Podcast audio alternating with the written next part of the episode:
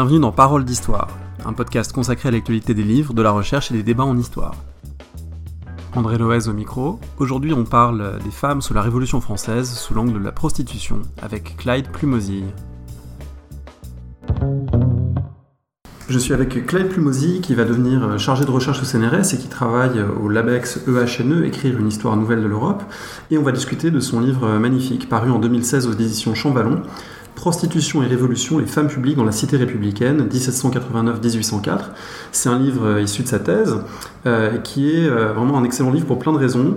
D'abord, il fait l'histoire des prostituées sous la Révolution, un groupe social qui était jusque-là caricaturé, rendu invisible. Le livre entend, je cite, remédier à son invisibilité. Il contredit toute une série de clichés complaisants, notamment formulés au XIXe siècle, sur la débauche de la Révolution française, sur la dissolution des mœurs sous le directoire, etc.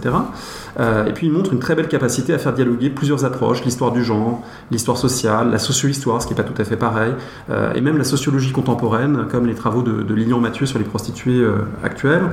il repose évidemment sur des dépouillements d'archives de sources considérables, on pourrait y revenir, avec une grande variété des sources consultées et plusieurs qui sont citées dans le livre de façon très intéressante.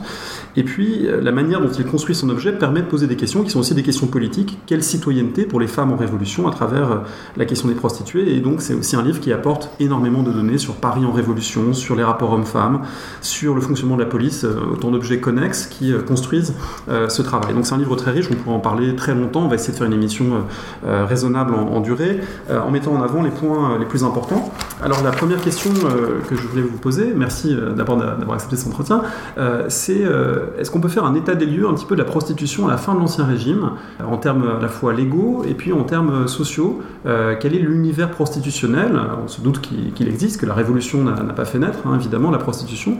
Donc, quel serait le paysage à la veille de la Révolution? Merci de votre invitation tout d'abord pour planter le décor. Le paysage prostitutionnel à la veille de la Révolution, c'est un paysage qui est inclus, inséré dans le tissu urbain. Euh, l'espace prostitutionnel ne forme pas d'isola dans, la cité. Il est extrêmement visible, euh, il est extrêmement mobile euh, et il est, d'après les dires des contemporains, particulièrement massif. Le problème, c'est qu'on n'a pas de chiffres. on est dans une ère pré-administrative à l'égard de ces types de populations dites flottantes ou indésirables. Donc on a des estimations qui relèvent plus de seuils d'indignation que d'un véritable chiffrage euh, de, ces populations. Alors en général, euh, on oscille entre 10 et 15 euh, 000 prostituées dans l'espace parisien. Ce qui est pour les contemporains plus que Paris, plus, pardon, plus que Londres, plus que Amsterdam, qui sont des points de comparaison. On dit que Paris est une ville entre guillemets plus débauchée. C'est ça, Paris c'est la, la, Babylone de l'Europe. Amsterdam et Londres c'est respectivement 3 000 et 7 000 prostituées, alors que ce sont des grandes capitales prostitutionnelles également à cette, à cette époque. Donc on a une prostitution massive intégrée dans le paysage urbain, très visible, mais euh, à une époque où celle-ci fait encore l'objet d'un régime juridique dit prohibitionniste, c'est-à-dire que le fait de euh, vendre un service sexuel ou de l'acheter est euh, interdit par la loi, par la loi royale, sous peine non seulement d'amende pour les différents acteurs, donc que ce soit les clients, les proxénètes ou les prostituées, mais aussi bien évidemment d'emprisonnement, donc de contraintes par corps pour, pour ces femmes. Le XVIIIe siècle, c'est donc, à la veille de la Révolution, un moment de, tension particulièrement fort, puisque, au dire des contemporains, la prostitution semble en pleine explosion du fait de la crise économique lancinante qui touche particulièrement les femmes sur le marché du travail euh, durant le second XVIIIe siècle. Et euh, un système juridique totalement inadapté, puisque cette prostitution fait l'objet d'un régime qui sur le papier est extrêmement sévère, puisqu'elles sont euh, interdites, mais qui dans les faits, et notamment dans les faits policiers, donne à voir des formes d'accommodement, notamment entre la lieutenance générale de police, qui est un peu donc l'autorité de tutelle de, de, police parisienne, et les grands bordels parisiens, qui sont réservés à une clientèle de luxe, et qui sont en fait d'une certaine façon tolérés par l'autorité policière et donc par le régime royal. Donc on est dans une situation discordante qui euh, suscite un nombre de critiques très importants de la part des contemporains. Des critiques à tel point que c'est aussi une question qu'on trouve dans les cahiers de doléances euh, qui ont été très étudiés par les historiens. La prostitution y figure. Oui. Alors, il figure et en même temps, il faut faire attention en termes de proportion. C'est-à-dire que de fait, les contemporains vont s'emparer de l'opportunité des cahiers de doléances pour dénoncer dans les grandes villes, c'est un problème de centre urbain, hein, cette question prostitutionnelle, euh, justement cette hypertrophie euh, supposée des prostitutions dans, la cité, et surtout l'hypocrisie d'un régime qui euh, tout à la fois les condamne, mais d'une certaine manière les encourage à exercer euh, sous couvert donc de, de, protection policière. Et donc en fait, la prostitution n'est pas dénoncée en tant que telle pour essayer de, de, remédier à cette problématique, par exemple sociale et économique de ces femmes qui n'ont d'autre choix que d'être prostituées sur le marché du travail, mais utilisée comme un moyen de dénoncer un pouvoir monarchique corrompu et sa main droite, son bras droit, l'autorité policière, qui du coup est une autorité débauchée. Donc en fait, c'est plus un motif politique et qui explique la raison pour laquelle la prostitution est mobilisée dans la cahier de doléances, que véritablement la volonté de résoudre un problème social. Alors ce problème social, il fait l'objet de, pages vraiment euh, très très fortes dans votre livre, euh, dans les, dans les, premiers chapitres. Vous montrez que cette prostitution doit se comprendre dans un contexte de difficulté économique, celle de l'ancien régime finissant, celle de la révolution évidemment, euh, et au sein aussi du pari populaire. Alors est-ce qu'on peut donner un petit peu les caractéristiques sociales de ces femmes que vous avez étudiées? Vous avez essayé aussi de, de, compter, de quantifier. Mmh. est-ce qu'on peut faire un portrait de ces, de ces prostituées et de leurs origines sociales? Oui, je pense qu'il faut le faire par ailleurs pour lutter un peu contre euh, l'hypersexualisation du phénomène prostitutionnel, puisque ces femmes qui vont à un moment être arrêtées comme prostituées ne sont pas euh, tout le temps prostituées et ne sont pas que prostituées. Donc euh, moi, dans mon, dans dans, mon, travail, ma volonté était non pas tant de faire une histoire des prostituées qu'une histoire de ces jeunes femmes des classes populaires qui, à un moment donné, se font arrêter comme prostituées. C'est un peu différent, en fait, de déployer la catégorie. C'est un, point très important méthodologiquement, s'il y a des étudiants, des étudiantes, j'espère, qui nous écoutent, euh, c'est le fait que quand on construit son objet, c'est important peut-être de ne pas l'étiqueter tout de suite, plutôt que de s'intéresser à l'étiquette prostituée, de montrer comment cette étiquette a été donnée par des acteurs à l'époque, comment les catégories ont été forgées, ce qui est aussi une des leçons du travail de, Gérard Noiriel notamment. Euh, et vraiment, c'est un point qu'on peut souligner dans votre travail. Vous posez un continuum de pratiques sexuelles et de pratiques sociales au sein desquelles il y a la prostitution, mais il n'y a pas une catégorie euh, qui existerait ex nihilo, qui existerait en soi et qu'on pourrait étudier toute faite. Oui, et c'est pour ça que j'avais envie de travailler avec la socio-histoire, euh, c'est-à-dire que mon but était de déconstruire une catégorisation policière, puisque de fait, avec les archives à ma disposition, je n'avais pas la possibilité de pouvoir capter l'ensemble euh, de l'espace prostitutionnel, mais seulement celui qui fait l'objet d'une intervention policière. Donc, j'ai pas la grande prostitution d'élite, j'ai pas la prostitution mondaine de théâtre, la prostitution réservée aux espaces privés. Moi, j'ai la prostitution de rue. Donc c'est une population bien spécifique. Et en étudiant les pratiques policières, les catégorisations en actes sur le terrain, on se rend compte du coup de quel segment de la population prostitutionnelle, mais aussi de quel segment de la population de, Paris euh, on désigne comme débauchés, comme prostituées, pour les retirer de l'espace public. Ce segment, c'est très simple.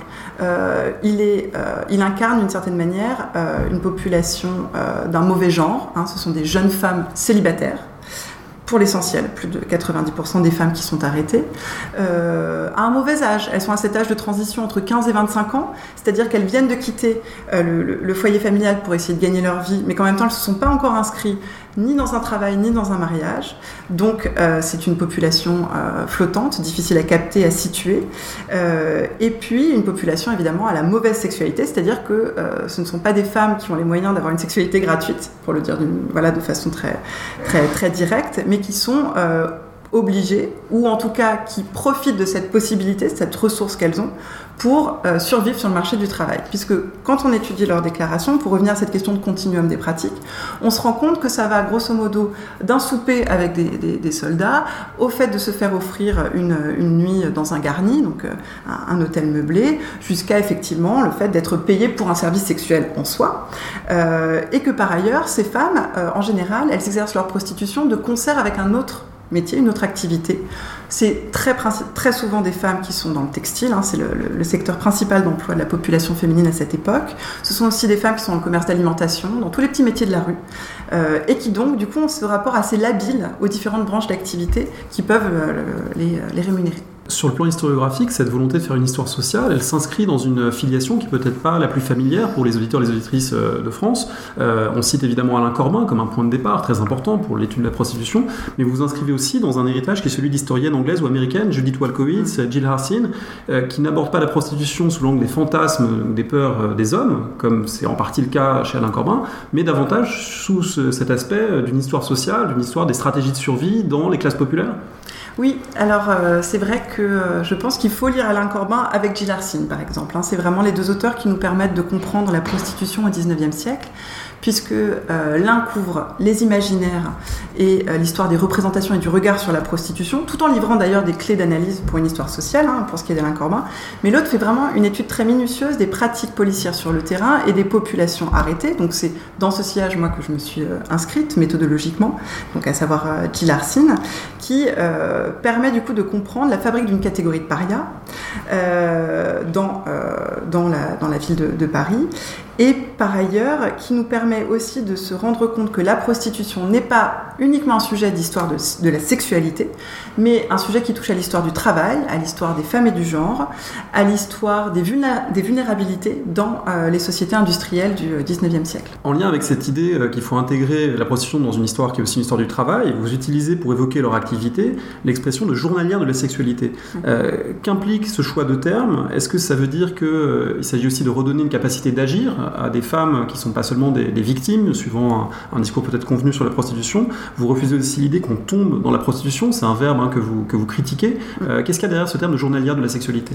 Alors il y avait déjà la volonté, effectivement, de montrer que la prostitution pouvait être une activité parmi d'autres, tout en insistant bien sûr sur le fait que ce n'était pas une activité comme les autres, puisqu'elle fait l'objet d'un stigmate très fort de la part de la société et puis de la part de l'intervention policière sur, euh, sur le terrain.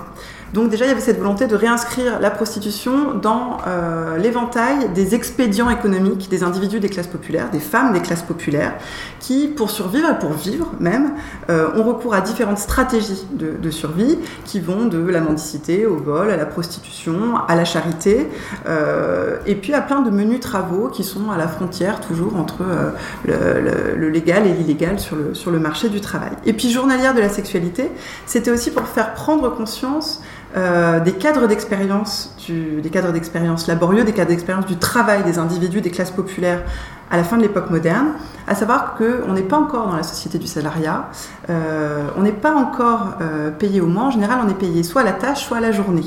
Donc ça veut dire que c'est une expérience économique qui place les individus des classes populaires dans une lutte contre le quotidien, au jour le jour. C'est-à-dire que chaque jour, on doit penser à comment on pourra terminer sa journée, avec quel argent. Scarlett Farge appelait aussi la, vie fragile, d'une certaine façon.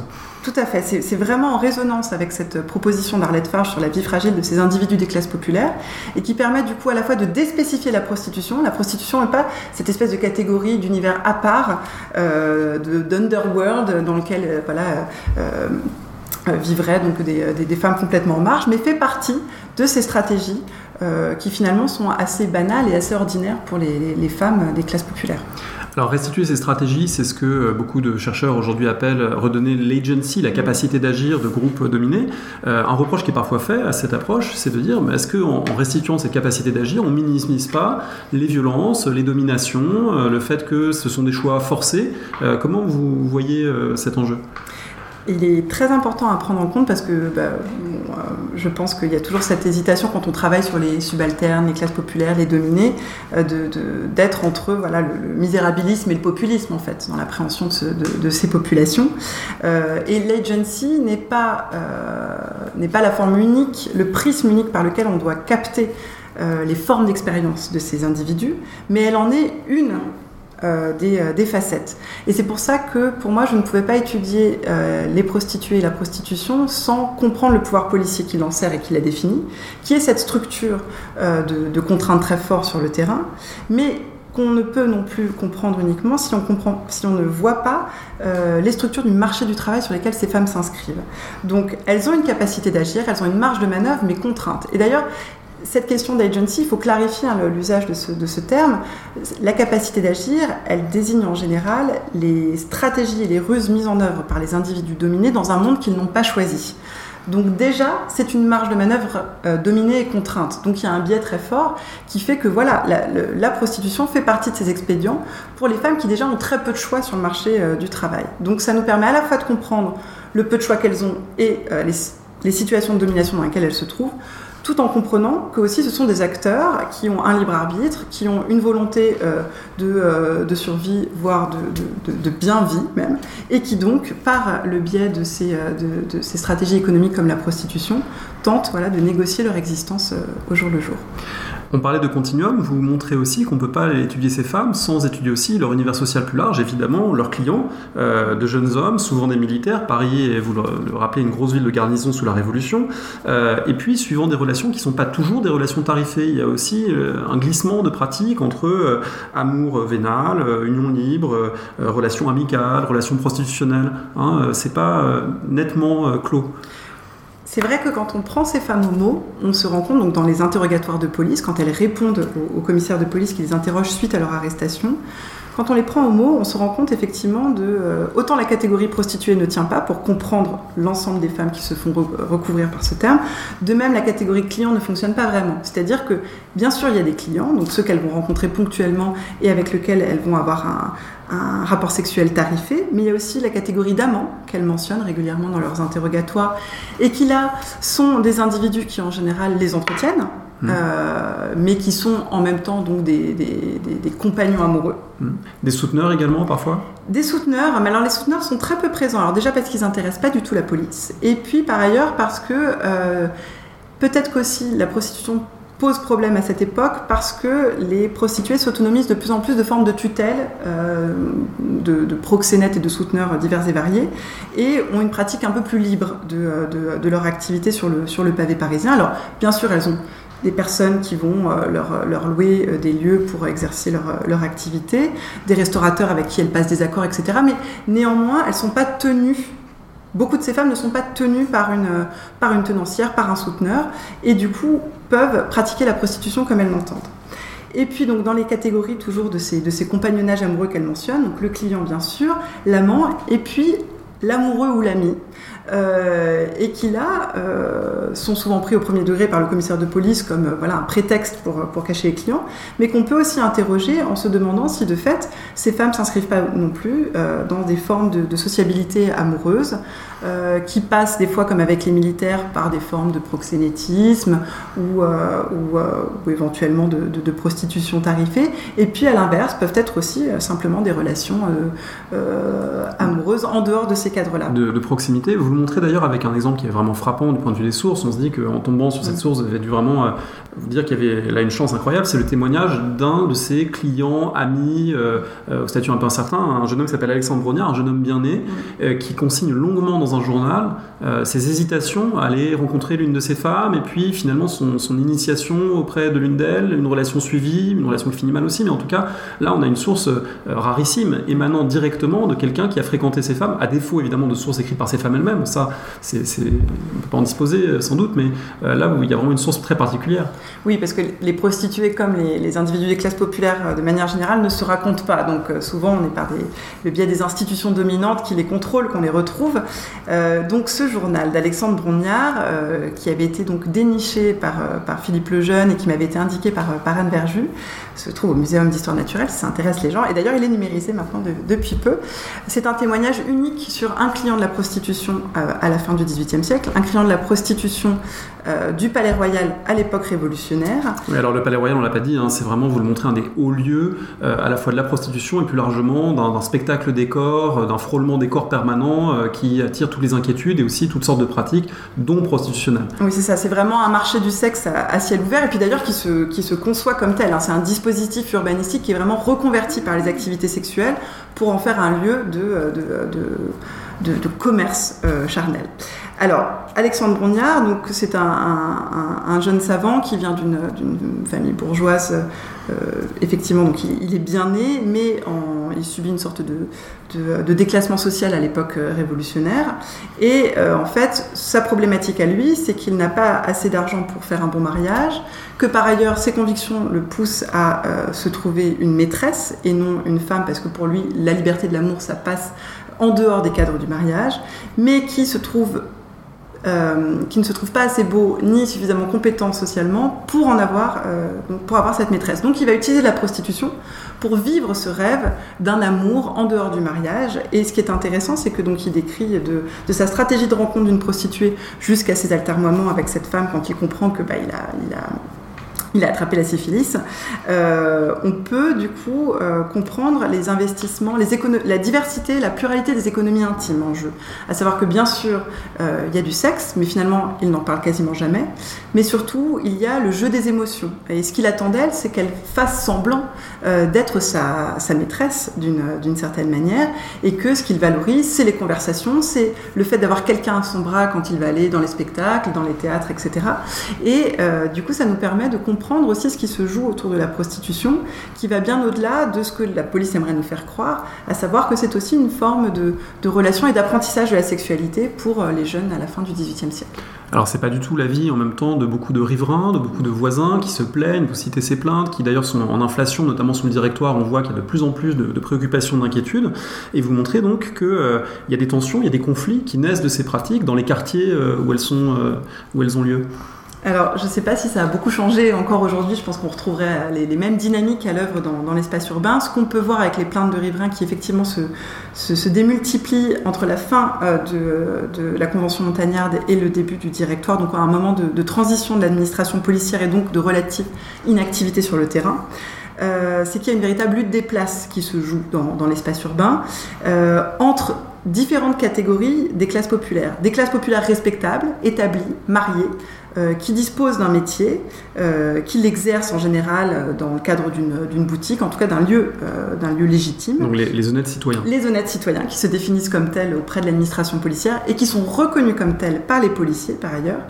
Et de l'autre, les classes populaires immorales, donc ces femmes dites étrangères parce qu'on ne sait pas d'où elles viennent, c'est-à-dire d'où elles habitent, enfin où elles habitent très concrètement, qui amènent des hommes voilà, chez elles, qui proposent leurs services dans le même espace euh, où se font euh, l'activité de, de, ces familles de, de, bons citoyens. Et ce qui est intéressant dans ces, dans ces plaintes, c'est de voir comment euh, ces derniers créent un, établissent une, forme de consensus avec l'appareil policier sur la définition de ce qu'est la prostitution et de ce qu'est l'immoralité dans l'espace dans l'espace urbain. Et de fait, ces plaintes de riverains, elles aboutissent toujours à un résultat positif pour les riverains, puisque systématiquement le policier intervient euh, suit la, façon dont les riverains vont qualifier ces femmes, donc ne, décide pas de faire une enquête pour savoir si véritablement il s'agit de prostituées, et du coup euh, tente de répondre euh, au mieux à ces, honnêtes citoyens pour affirmer du coup dans l'espace une forme de citoyenneté vertueuse par euh, la, façon très concrète dont les gens s'inscrivent dans l'espace matériel de, la cité. Avec parmi ces craintes, et chez les policiers également, un arrière-plan qui est aussi la peur euh, des maladies vénériennes. Euh, là, c'est une chose vraiment qu'on retrouve à d'autres époques. On est en train de sur 14-18, on voit énormément ça en contexte de guerre. L'idée que la prostitution affaiblit la nation, sape ses forces morales et ses forces physiques par le péril vénérien est quelque chose qui est très très présent pendant la Première Guerre mondiale. Et finalement, on en voit déjà des linéaments sous la Révolution française.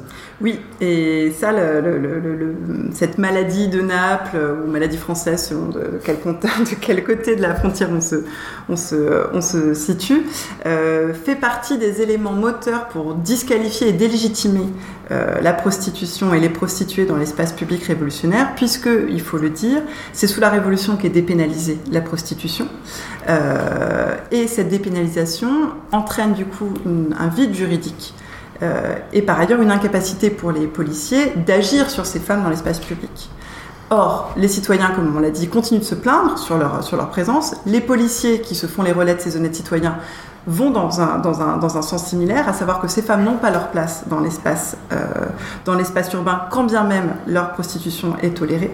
Donc il faut trouver des moyens de euh, recriminaliser, en tout cas dans les imaginaires, cette activité. Et la maladie vénérienne, c'est parfait puisque ça permet de justifier très concrètement en quoi ces femmes sont produits d'une débauche d'Ancien Régime, qui se traduit dans leur corps même, et que par ailleurs elles mettent en péril euh, les armées révolutionnaires, puisque à partir de 1792, donc la France se retrouve en guerre contre euh, la plupart des pays qui, euh, qui l'entourent, et les législateurs, les, surtout les administrateurs, s'appuient sur cette question du péril vénérien pour essayer de trouver des moyens de recriminaliser la prostitution. Et du coup, ça se traduira à Paris par un arrêté de la commune le 4 octobre 1793 qui demandera du coup la répression euh, du racolage dans l'espace urbain.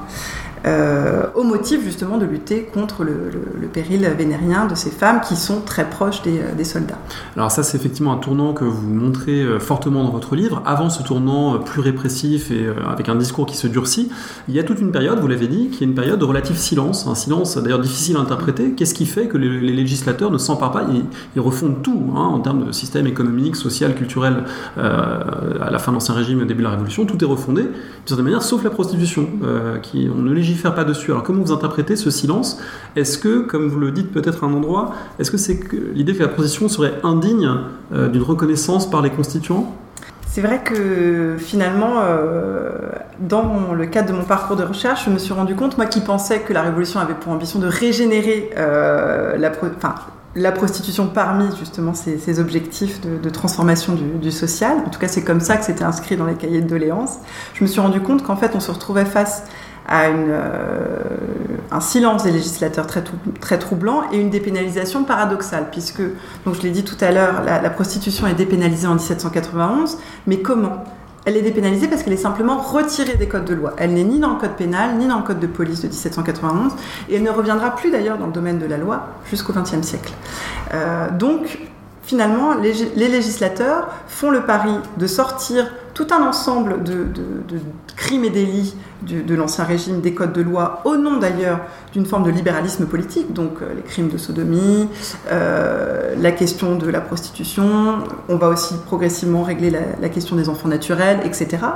Euh, puisque c'est quelque chose qui relève de la, du droit à disposer de son corps, tel que c'est vu par les législateurs, c'est quelque chose qui, qui relève de la sphère privée sur laquelle justement on n'a pas à intervenir à ce niveau-là tant que ça ne met pas en péril la société.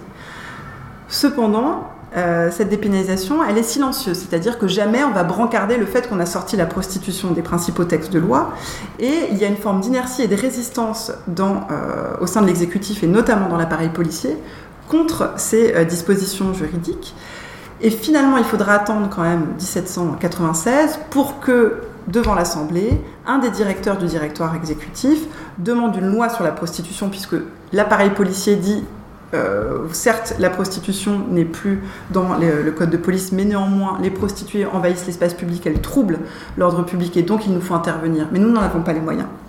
Donc, ils relaient leur plainte au directeur exécutif qui tente de faire passer une loi. Et c'est là que, enfin, pour une fois, les législateurs se prononcent de façon formelle et non pas par le silence par rapport à cette demande de loi en disant qu'il est indigne des législateurs de légiférer sur tel sujet et que c'est à la police d'exercer ses compétences. Donc, finalement d'exercer euh, sa capacité d'administrer les libertés dans l'espace public pour estimer si euh, la prostitution doit ou ne doit pas être dans, l'espace urbain.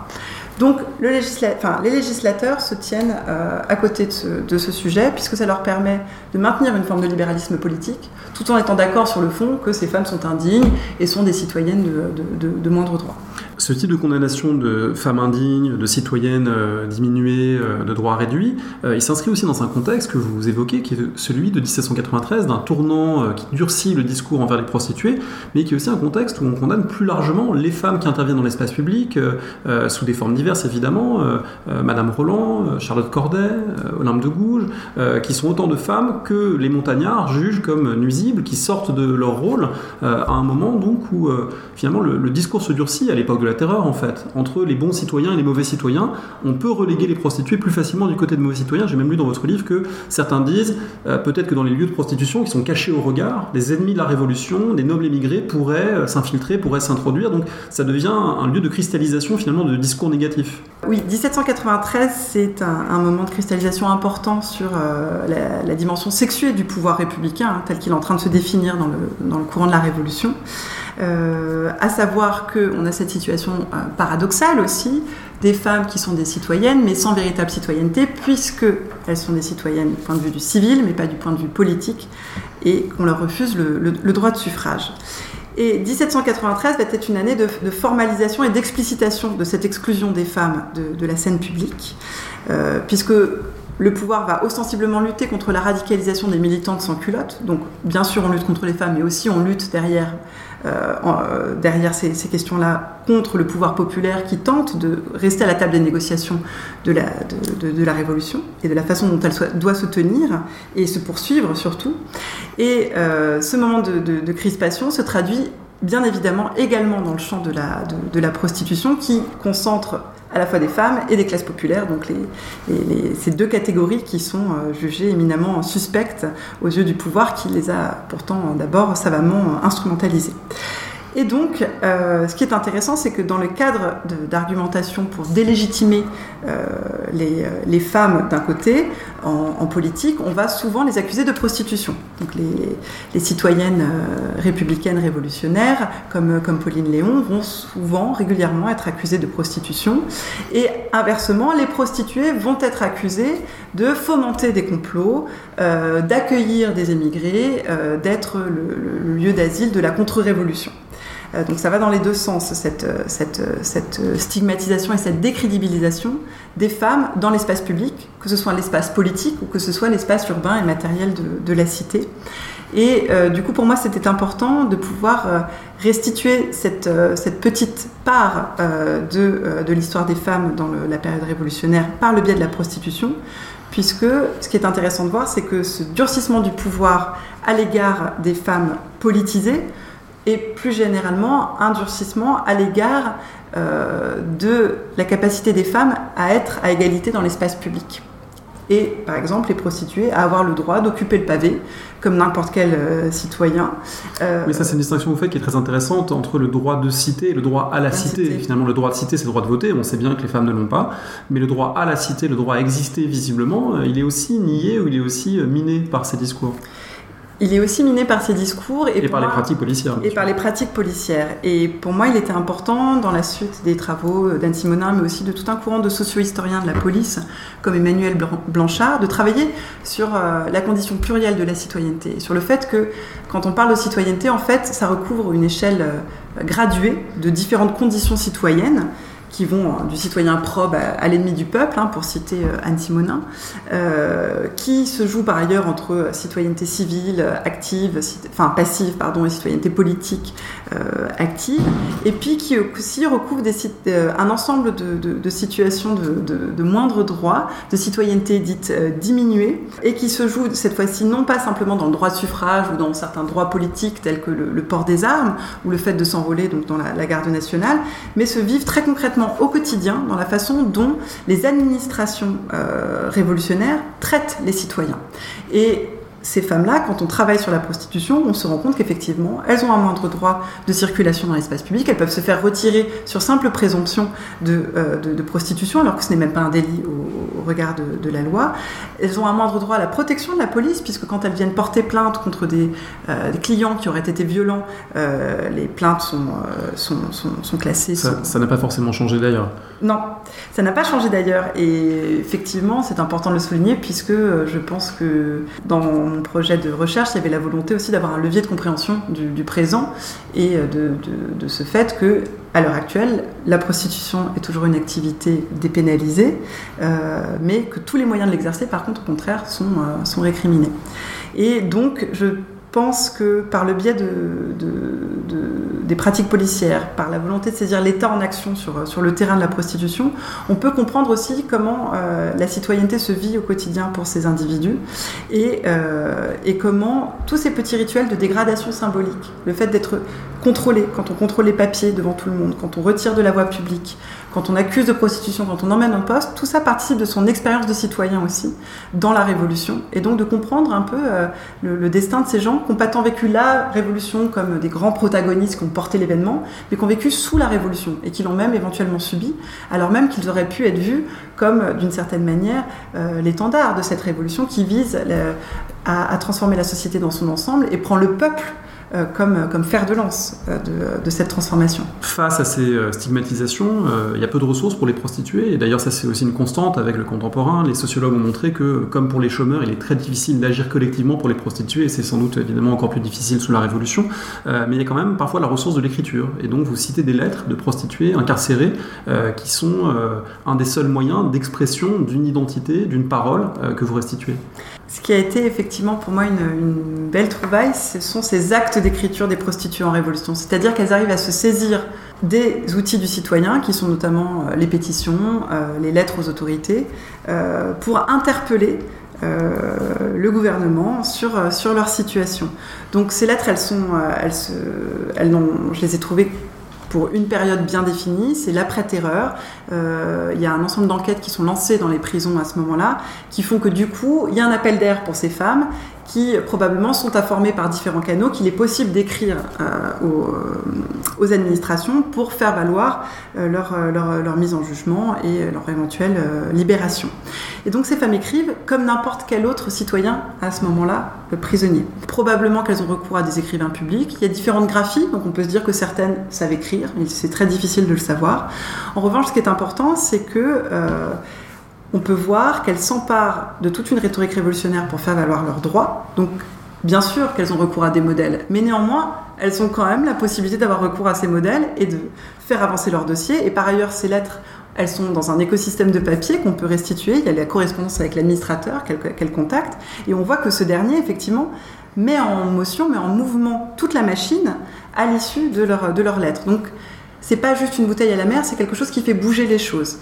Et le plus important dans tout ça, c'est que systématiquement, elles se désignent comme concitoyennes, un qualificatif, qui leur est généralement refusé, euh, notamment par, les policiers ou les riverains, et qui permet de les réinscrire dans la communauté euh, la communauté républicaine et aussi de, euh, de permettre aux autorités qui reçoivent leur doléance d'agir face à des citoyennes et non pas face à des prostituées. Donc la possibilité d'avoir plusieurs identités à, mobiliser à cette, à cette période-là.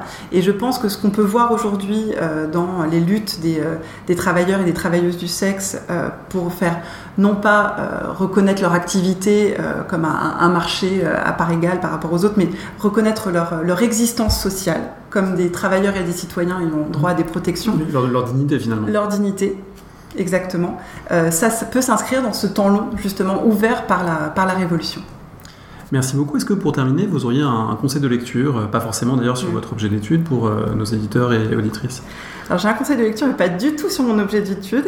c'est c'est un, un, roman graphique qui s'appelle Mémoire d'un frêne de Park Wung qui a été publié rue de l'Échiquier euh, cette année, en 2018, et qui est, je trouve, un, exemple assez admirable de ce que peut la fiction pour, euh, pour l'histoire, à savoir une capacité à dire et à décrire l'horreur de la guerre. Alors, Mémoire d'un frêne, c'est adapté d'une nouvelle euh, inédite en français de l'écrivain coréen Choi Young-tak, et qui dépeint un moment assez dramatique de l'histoire coréenne, à savoir le massacre de la Ligue de Bodo et euh, qui a été donc euh, redécouvert dans les années 90 quand on a exhumé les charniers euh, de ces premiers règlements de compte entre les deux Corées dans les années, dans les années 50. Et en fait, on voit le massacre par le regard d'un frêne. Et le, fait que ce soit l'arbre qui montre, ça permet de dire l'horreur du charnier, ça permet par ce pas de côté de, restituer un peu la, palette des émotions et des actions des, différents individus, et en même temps montrer un peu la dimension universelle de, ce qui se joue dans cette, euh, guerre des deux Corées. Et par ailleurs, je pense que ce qui est très important, c'est le travail de mémoire qu'effectue du coup cet, euh, cet écrivain et euh, l'auteur de ce roman graphique, puisque euh, la Corée actuellement, donc c'est un long processus hein, de réparation et de réconciliation autour de cette guerre de Corée, mais travaille à son histoire et c'est la possibilité d'avancer mais sans oublier. Voilà. Merci beaucoup. Merci.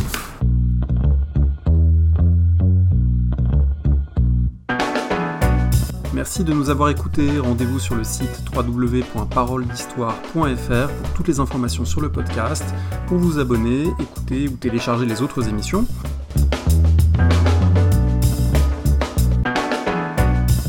La discussion se poursuit aussi en ligne, notamment sur Twitter. Vous pouvez poser des questions at paroledist et à bientôt pour un prochain épisode.